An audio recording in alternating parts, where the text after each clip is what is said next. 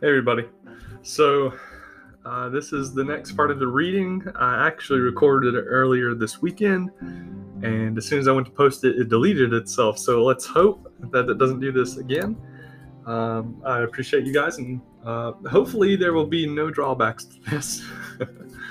um, all right, so, anyways, we're going to commence with pages 43 to about 60 or so. Uh, thank you guys for listening. I hope you enjoy. The man stood in the darkness of the shadows. He wore silver armor that covered the gleam of magic in his eyes. He crouched on the mountainside, viewing the large expanse of the prison with hungry eyes. He looked down at the vambrace on his arm and the silver fragment that was wrapped around his wrist. He watched as the guard changed, and the new men began to crank the chains of the prison, causing it to lift into the air, giving the appearance it was floating. The prison sat in an angle until change, pulling it from the opposite side, straightened it. Its height, after several minutes of watching, was breathtaking. The man placed his opposite hand over the fragment, but stopped as he saw another man in silver armor walk into the prison. Zarks, he whispered, annoyed. He stooped on the ledge, listening to the conversation below him. Make sure to be ever watchful. The king wishes for us to be more cautious than ever, the man heard Zarks say. What is all the fuss about? This prison is never bothered. Zarks looked at the guard agitated. Do not ask me why, but follow my order. An order the king should not be questioned. Next time you ask a question like that, I will have you strive for insolence. The guard went red in the face and gave a curt yes, sir, before heading back to his post. Zarks walked around the prison, looking disgusted. Deimos approached the red faced guard and whispered a few words to him, who nodded in return. Why the look? Deimos asked Zarks after having chastised the guard. These walls are not made by any ordinary person. I'm not a fan of Ashenborn magic, Zarks spat. Deimos chuckled. You hate what you do not understand. If the Ashenborn are all like Derek, they are a fine people at that. Zarks looked amused at Deimos' statement. Why I ask? May I ask what you were looking for, General? Zarks ran his hand across the wall of the glowing light. Before leaving for the king's errand, I wanted to check the prison, though what I expect to find I'm not so sure myself. He put his hand up to his face as if he expected to find the light smeared upon his fingers as if it were slime. Derek said there's no need to supply more guards, though I have been arguing the opposite. His belief is the prison will hold against anything. Zarks looked around sternly. Deimos, what are your thoughts? I trust Elder Derek. There has never been a reason to be concerned, and all here remain vigilant, despite the fact that this ground is all but impervious to attack from the ground. Sorry. Zark snorted, so attacks from the air could be problematic. Well, what could reach up this high, Deimos said, unconcerned. Dragons, Zark said. Deimos raised an eyebrow. It is nothing. The prison seems fine. No worries of an enemy dropping from the sky. Zark said, only half in jest, as he, his gaze his gaze landed on the shadow of the man landing standing on the mountainside. what about there? He pointed upward. The man in the shadow held his breath, not daring to move, unsure as to whether Zark saw him. Deimos followed his finger and saw the large overhang high above the prison. If anyone attempted to enter pr- the prison that way, the fall would kill them, he answered. Zarks nodded and squinted up at the ledge. His eyes held on that point for what seemed like minutes to the man, but finally Zark shook his head and brought his eyes down back to Deimos. The man in the shadows breathed out and clenched his fists. Another perfect opportunity, the man said sarcastically to himself. Just leave, the man whispered following the two men with his gaze, knowing full well that they could not hear him. Zarks paced back and forth, his cloak swaying behind him. Deimos, congratulations on becoming a white dragon. I look forward to serving with you in the castle, Zarks said, changing the subject abruptly. Deimos bowed. Thank you, General. It has been my dream to serve the king directly. The highest honor indeed. I can now refer to you as one of the elites, Zarks grinned. Thank you. I serve at the king's pleasure, Deimos answered. Will you miss it? Zarks asked. The prison? Deimos replied, regarding the walls of light. Only a little. I imagine my vision will improve from not having to look at these lights constantly. Indeed, whom have you selected to replace you? Sepor, as he has proven himself to me. An excellent choice. Zarks began to pace, seeming bothered by something. Is something wrong? Deimos asked, becoming aware of the continual movement. I'm not sure, Zark says. I feel displaced. Displaced. Like I should be doing something else, or there's something I am missing. And the man in the shadows clenched his teeth. Just leave, the hidden man thought again. Finally, Zark shook his head, as if clearing his thoughts. Well, Deimos, I expect to see you in a few days. Actually, the day after the Ashen, Zark said, preparing to leave. Thank you, sir. Deimos bowed, and with a turn of his cloak, Zark headed for the gate. His men behind him. At the gate, he turned. I almost forgot. When he returns, Derek will come with Salafiel to visit the prison again. There's no cause for concern, just making you aware. With that last word, he departed. Deimos stood where he was, turning his eyes to the ledge where the man hid. Deimos squinted and cupped his hands over his eyes. Dragons, Deimos whispered, confused by what Zarkson meant. After a moment, Deimos disregarded the area and left as well. Sepor, second in command to Deimos, took his spot.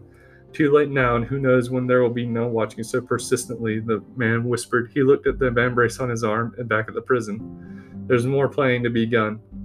To be done, fewer mistakes to be made this time. He slowly watched, walked to the edge of the mountain, and looked down at the treacherous landscape below him.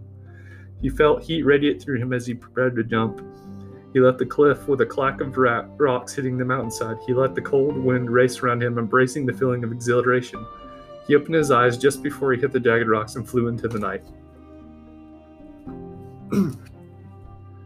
Salafiel concentrated, his eyes bright with magic. He formed orbs of bright light, making them spin around him in the stable. The real stables were where where the best horses of Lifespell were kept.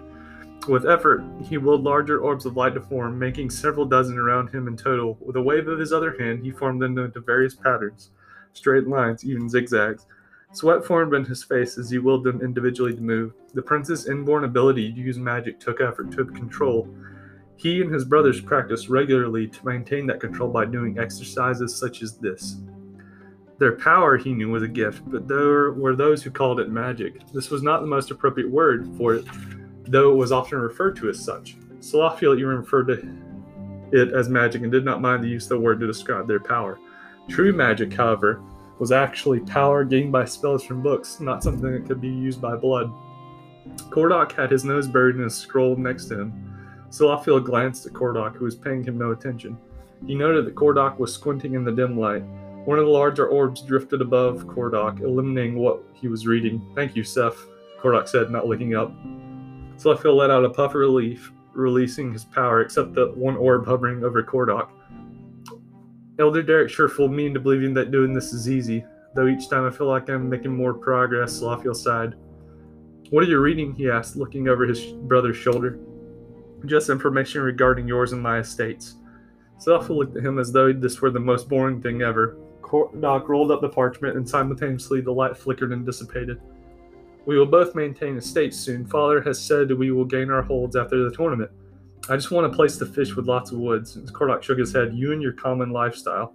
I enjoy time to myself when you fish. You always enjoy it because you, even if you don't catch anything. Kordok interrupted, adding, "But I wonder if you ever come away empty-handed when you fish.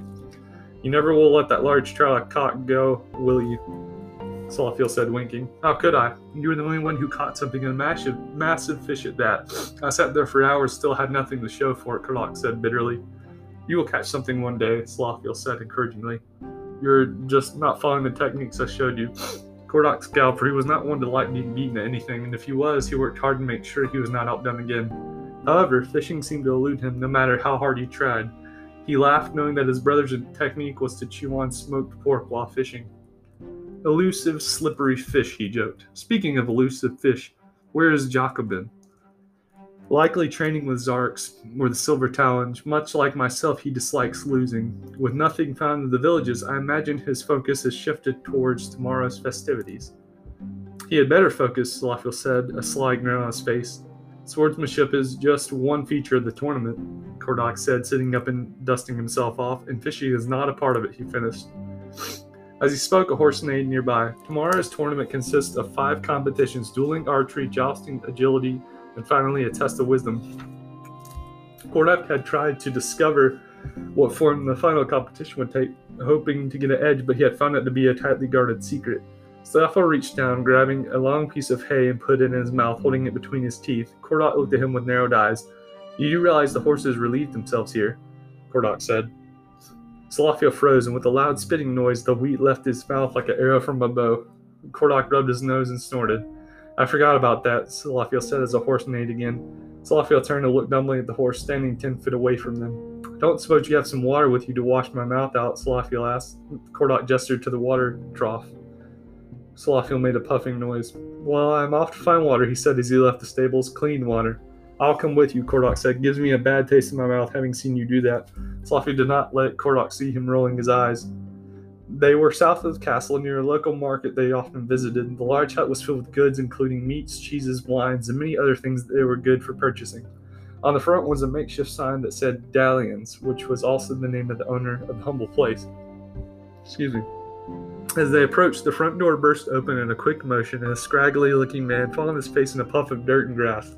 And stay out, came the shout of Dalian, who had thrown the man outside. The scraggly man struggled to his feet and ran, faces red as an overripe apple. Both Kordok and Salafiel paused in a mixture of surprise and confusion. They cautiously entered the hut and saw goods hanging from the ceiling or placed neatly on the shelves with signs signifying their price in gold. Dalian, a large frame man with a balding head, greeted them with a bow while dusting off his hands. A few men and women were in the shop browsing the wares. My lords, what brings you to my humble shop? he asked with a northern accent.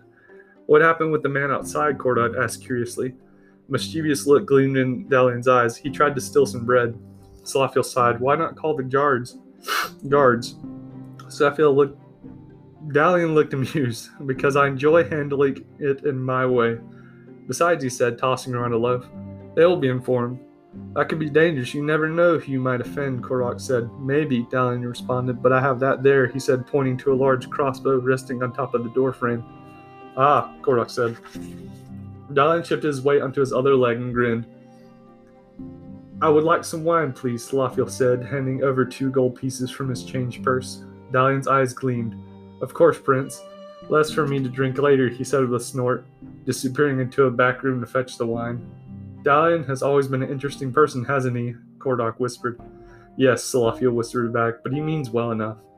Dalian returned with a full wineskin after a few minutes. Red Dragon Brew, brew, brew, he said, placing it on the counter. Thank you, Dalian, Salafiel said, putting down another gold coin. You both are always welcome. For you to visit a place as common as this honors me, Dalian said as he scooped up the coins. Well, you have some of the finest wares. Besides, where would I get the hooks for fishing? Salafiel winked and took a sip from the wineskin. Dalian's eyes darted behind them, and he lowered his head like a lion stalking its prey. Dalian? Salafiel asked. My apologies, Prince Dalian shook his head. You do not know how often people attempt to steal from me, Dalian said, motioning towards a woman that had her back turned to them. Kordok grabbed some smoked pork and gave Dalian a silver piece for it. Placing it in a sack, he carried it at his side. Salafiel eyed Kordok understandingly. Kordok thanked Dalian and stood near the door, marrying the crossbow. Has Jacobin been around here today? Salafiel said. Dalian shook his head. I have not seen him in a few days. He scratched behind his ear. He rarely visits anymore, though I think it has something to do with the coming festival. Your brother is competitive for sure. He always asks if I have a leg up on any new weapons. We're all competitive, Kordok shrugged, all the time. That's interesting. That's interesting. Be sure to inform me before him if you do hear of any new weapons. Kordok slyly placed ten pieces of gold onto the table and slid them towards Dalian. Well, Dalian said, I'll see what I can do. True. Jacobin has always wanted to be the best among us, Salafiel confirmed, ignoring the money exchanged. A few more men came inside the shop and bowed to the princes as they entered. Well, leave you to your trade, friend, Kordok said. Do not be strangers, Princess, Dalian said, bowing. Nor are you, Salafiel said, exchanging salutations. Outside, they walked on the marbled path, noticing the many people rocking around them, but giving them their distance. The archers and their towers were watchful and had their eyes upon them always so they could wander around without worry of attempt on their lives. What would you like to do now? Kordok asked, stretching. Salafiel pursed his lips and thought. Would you like to practice some swordplay? He said as they walked over to the training quarters near the stables.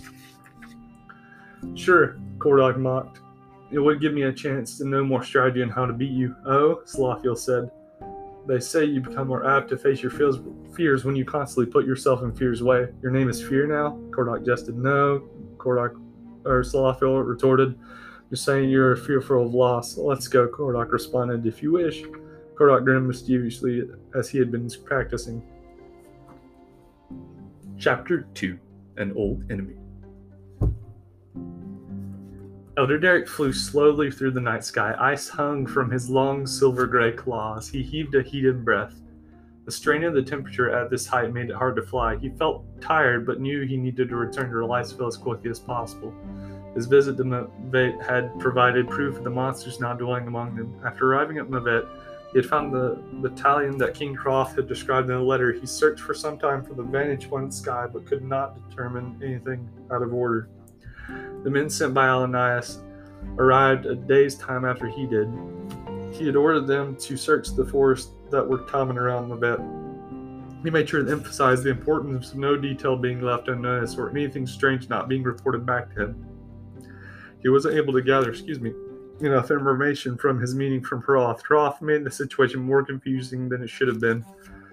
Derek had wondered, while speaking to the king, how Hroth could even have survived this long. He did not believe that he was being lied to, as too many witnesses had seen the events described, but he felt a twinge of doubt.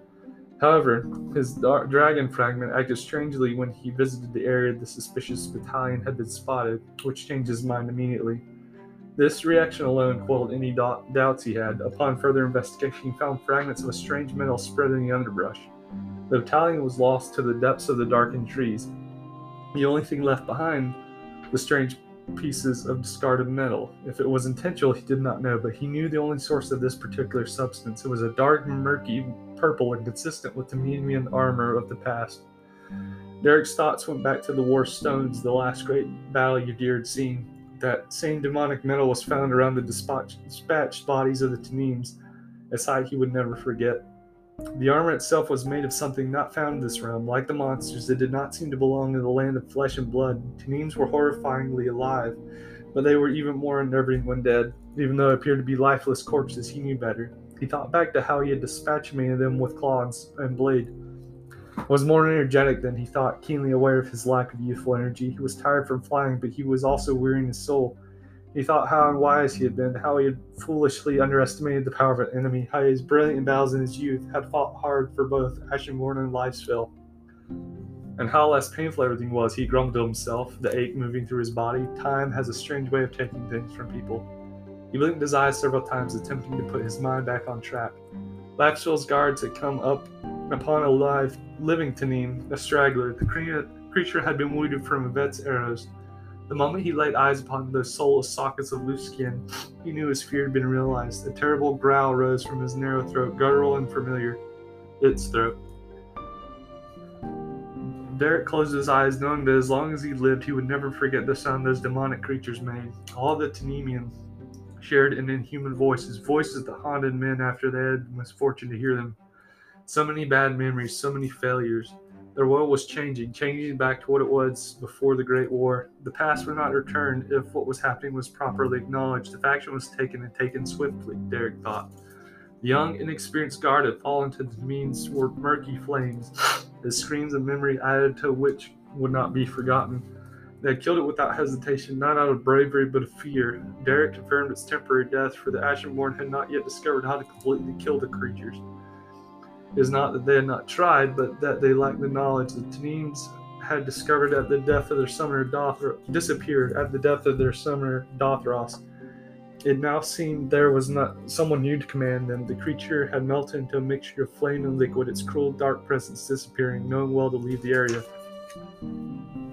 He had hoped it would have left alive, but could not blame the quick reaction of his men. He shook his head, droplets of cold vapor dropping from his jaw. His sturdy wings labored under him. His wings and extension himself were beginning to turn numb. He shook his scales, and ice fell from his, him like breaking glass. His muscles rippled, and a cloud of stream, steam rolled from the massive scales. He lowered in altitude, sinking beneath the clouds. A large mountain range appeared below him. He could no longer feel his limbs. That's no good, he whispered, and began to descend toward the closest mountain. The peak opened up to level surface, he landed abruptly, if not gracefully. He breathed a ring of fire into the ground of the mountain. The bright flame stood firm against the roar of the cold and wind as he shrank to human form. Lights flashed as he extended his human arm into the fire. Magic poured into his wrist. The gem housed beneath his skin, looking brighter than usual, ignited in flame and spark, uh, flame and light. Sparks and orbs of radiance cascaded from the flames that engulfed it. Derek rubbed his palms together and held his hands in front of the fire. He coughed a puff of smog. A fog. I can't read, guys. The wind had subsided some, and he realized he would arrive at Lifesville within a few hours. He kicked himself for not rejuvenating his strength sooner. He was aware how much of his magic he expended. After warming his hands, he removed his sword from his belt and held it into the fire. The blade sparked and became translucent, and it seemed as though he were peering through a window. The blade was a portal to a distant yet familiar world. The room before him was large. The portal through which he looked was a great mirror inside of Ayash, the hold of the Ashenborn. This was how Ashenborn passed messages to each other. When matters warranted it, a bird was more commonly used because this form of speaking required them to use so much of their power. Birds were easier, but birds were also easier for unwanted eyes to intercept. It is I, Ashen Elder, Derek of Lifespell, he said above the roar of the wind. He turned the blades, looking around the room through which he was communicating. This ancient mirror and other items were used to amplify the Ashenborn's powers, but were also used as a form of speaking over long distances. He turned the blade, viewing the room from different angles. He cleared his throat and repeated his name again several times. What's going on? he thought. He removed the sword, tying it back to his side. They have never not responded in some they have not responded in some time now. He tried to shrug it off. This had been his seventh attempt to speak to someone. Perhaps the other elders were busy with other tasks, but he felt deep in his gut something was off. He put his hand back to the fire. The orb in his wrist shone a bright sun glow of topaz. He removed his wrist from the fire, his hand unburned, and placed the vambrace over it. Should I contact others individually instead of Ayash? He wondered. He turned northwest, looking in the direction that would eventually lead to the Ashenborn Temple, leagues away from these mountains. Should I head there now? He attempted the same communication method with the kingdom of Edwin to the north. When the Ashenborn had been more numerous, an elder had been assigned the duty of protecting each kingdom. The Ashenborn had been fewer now and cared less for the, this particular duty. Again, he received no answer. Peculiar. He shifted back and forth, the soft snow like powder under his feet. He extinguished the fire with the wave of his hand. In a burst of light, he regained dragon form and ascended back into the skies. His form felt full of power, but not of energy. Only sleep could rejuvenate his vitality. He headed south of Lifespell, his mind made up. His first priority was to his priority was to his kingdom and those who resided there. He would worry about the Ashenborn later. They would hear his findings in due time. He let himself drift on the breeze for some time before eventually reaching the different climate of Lifespell. In his exhaustion, he knew his senses were dull and unattentive. He landed near the castle and made his way to the king's quarters. Light slowly began to penetrate the darkness, confirming the sunrise. Derek could not believe how long he had been how long he had flown. Regardless, he thought the king must know now. He entered the castle knowing that despite the early hour, the king would be awake. Derek found Alanias eating and drinking morning wine. The king looked at him with surprise, his expression of someone not quite awake who had been startled.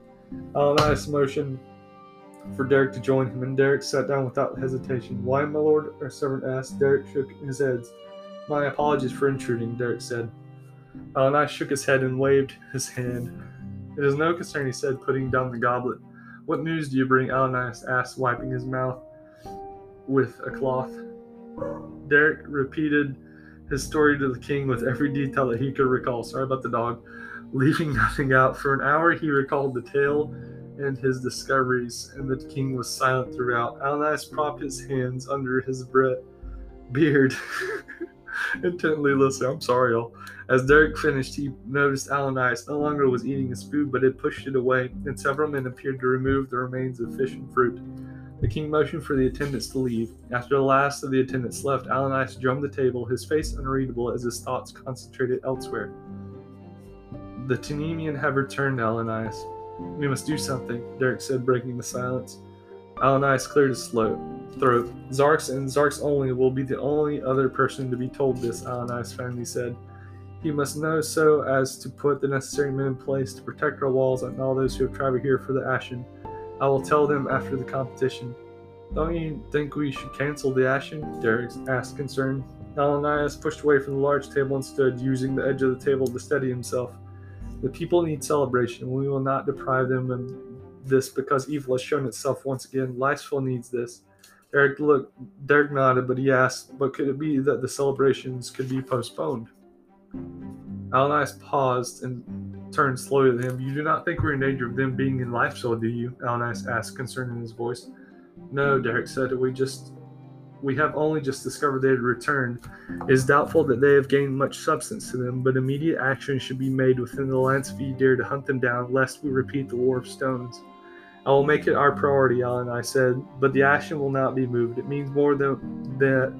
It means more that we show no fear than fold under. Excuse me. Just because our ears hear of evil does not mean we are unprepared to contend with it. But my eyes have seen it is true. We have that guarantee of it. Surely a celebration at this time is not warranted, Derek said. Alanias looked at him seriously. A celebration is warranted, regardless of how bad the times are. Alanias said, his eyes shining. I do not want to stop something that gives hope to our people. That is why no one is to know that Tanemian are back until after the celebration is done. Not even your sons are to know?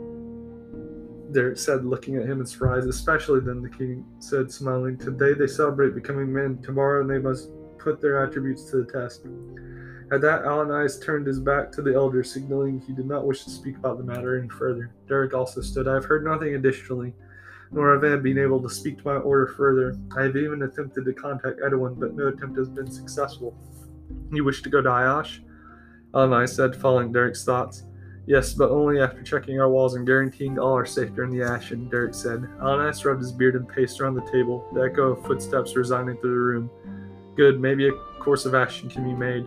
Derek looked down at the vambrace on his forearm. He hoped that going to Ayash would resolve whatever problem it was, but he could not help but notice the same strange feeling in his stomach. As for now, and I said, we must act as though nothing is wrong. The people need not fear for the moment until it is necessary. Derek ag- agreed hesitantly out of respect for the king. He did not fully agree with this course of action.